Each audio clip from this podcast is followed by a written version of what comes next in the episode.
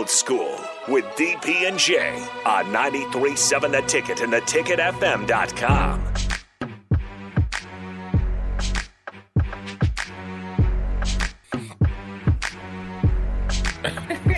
What you laughing at, bro? Hey man, I don't know what the stream is, but you froze up there, man. You up there like you in a party, man, like you DJ Kenny Wilhite up on the ones and twos. Like you throwing candy a house shop. party back there in 1988, man. What's up? 88 was graduating year uh, high school. Yeah. So house parties was Yeah. house parties was from 13 to 15. Oh, okay. I got House you. parties were 13 to got you. 15. I got you, man. But we, you know, before we went into break, man, we got about three minutes. We had to talk about my man Strick came out there on the football field, man. I remember hearing about Strick and seeing him. I was like, man, he a big old dude for a guard, right? Because Strick got those big old broad shoulders, Mhm. long arms and stuff. And I'm thinking like, yeah, he gonna be a DN. You know, he like, you know, he he kind of like built like Dante. You know what I'm saying? Mhm. Well, Coach Brown, you know, Coach, I'm gonna tell you about Coach Brown. Coach Brown recruited me, right? And uh, he's sitting there, he's sitting up in the in my in my uh in, you know in our I guess our living room or whatever with me and my dad, dinner table or whatever.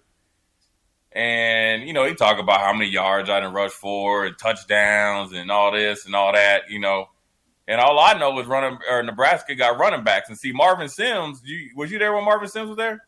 Yeah. Marvin Sims, yeah. So Marvin Sims, I knew Marvin. Marvin Sims was the first reason why I heard about Nebraska because he was two or three years older than me, and I knew Marvin was a bad boy, and that's where he went. So I th- I was like, oh, okay, cats can go somewhere. hmm Well, then I heard like Marvin, you know, obviously, you know, didn't work out. But all I knew is they ran the ball. So Coach Brown sitting up there talking about, yeah, man, you know, we we you know, we play wing back, and I'm like, what's a wing back? I'm thinking like a flanker because I'm thinking University of Miami, right? Yep. He's like, yeah, you know, you, you know, they do, you know, you know, they help out in the run game and all that. And I'm like, yeah, yeah. So I opened up the the, the little uh, media guide. I seen like Abdul Muhammad leading with like 22 catches. Or uh, what's the dude? Uh, Dixon? Corey he had Dixon. 36 That's catches. my boy, yeah. CD. Oh yeah. Yeah, but he's like, yeah, we had a great year out of receiver. I said, 36 catches. I started adding up. You didn't play 13 games, 36 catches. That's not even three catches a game.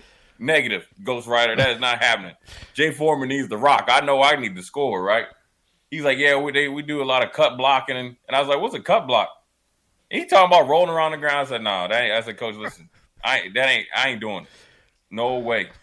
So, anyways, he he struck out on the six two, you know, one ninety, you know, uh, me, and then he saw Strick riding around there and uh, rolling around there in the training table, and everybody's talking about Erick Strick playing football like he was, you know, Bigfoot.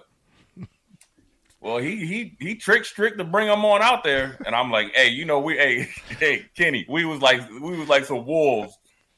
A pack Strick, of wolves Strick came out there, oh, seven on seven. We was rat a tat tatting that, big, you know, that big boy like that. But I'm gonna tell you what, Strick kept coming though, because he got blasted the first time. He booted up the next time. I think he might have rocked Trey Creighton and Tavy. So then everybody was trying to get him, but uh, you know, Strick would have actually, I think, been a really good football player. But I think obviously he made the right decision. Wingback wouldn't have, you know, it probably wouldn't have been the best for him to go to the the next level. He was an NBA player, and then you know, obviously, I, you know, he playing offense wasn't, but he he he he he felt the violence a little bit. Oh yeah. you he, know what I'm saying? he made a business decision and a, a great decision on his part.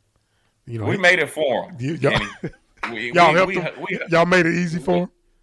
we highly influenced that decision because the it was the day three was we knew like is he gonna be here or not. Strick was out there. He was Danny Nee said, "Hey man, come here, man." Danny Nee saw that practice tape and was like, "Nah, Nah, player, we got to have you healthy for the season. get over to the Devaney, man." That's good times though. But Strick would have been a great player. There, all jokes aside, that offense just wasn't set up for him to really accentuate, you know, his talent. Yeah, I think we had Kenny Cheatham. We didn't get to really use him, Yeah. you know, as much as possible. So uh, that's what that's when you know you have a plethora of athletes. You have an NBA player come out and, and, and mess around, and we had the number one pick in baseball punting, hmm and nobody knew it on a humbug, man. Hey, uh, quick story about that Coach Brown. You know, All American quarterback, junior college coming to Nebraska. Man, they put me at wing back, and he got me cut blocking. I'm like, what? Come on, man. Are you serious? I'm I'm diving on this mat, cutting this bag, and then he's like, go cut that. Re- oh, come on, bro. Seriously, this is what we doing. You ain't Yeah. gave me the ball one time, but I got to go keep cutting this dude. I was like, yeah. Now let me flex out a little bit. I need to get out a little further. Hey, I looked at the stat sheet because you got to think Michigan State and all these other schools that came through there. I said, man, this is crazy. This is what this is what you're doing. Nah, uh, uh You ain't gonna get me rolling around on the ground for two catches a game and, and stop routes too when you when you just get get hit. Pretty much. Yeah, Stop I like routes and go yesterday. routes was all they ran. Curls, hitches, and goes. Yep. Well, that's cool, man. Kenny, I know you got to bounce to the 40 ounce. DP is going to come in. We're going to bring it home, man. We appreciate it, like always.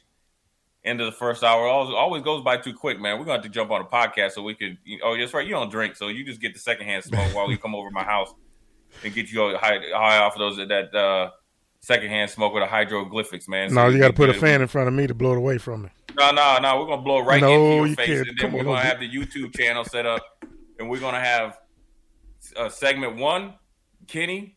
Segment two, under slightly under influence. Segment three, Kenny faded. No, I'm, I'm just playing, man. I need that Hey, fan, be safe bro. out there, man. Okay. I'll get with you tomorrow. Old school Jay Foreman. We'll be back at the top of the hour. Thanks to Austin holding us down on the ones and twos. We'll be back. You're listening to Old School with DP and J. Download the mobile app and listen wherever you are on 937 The Ticket and theticketfm.com.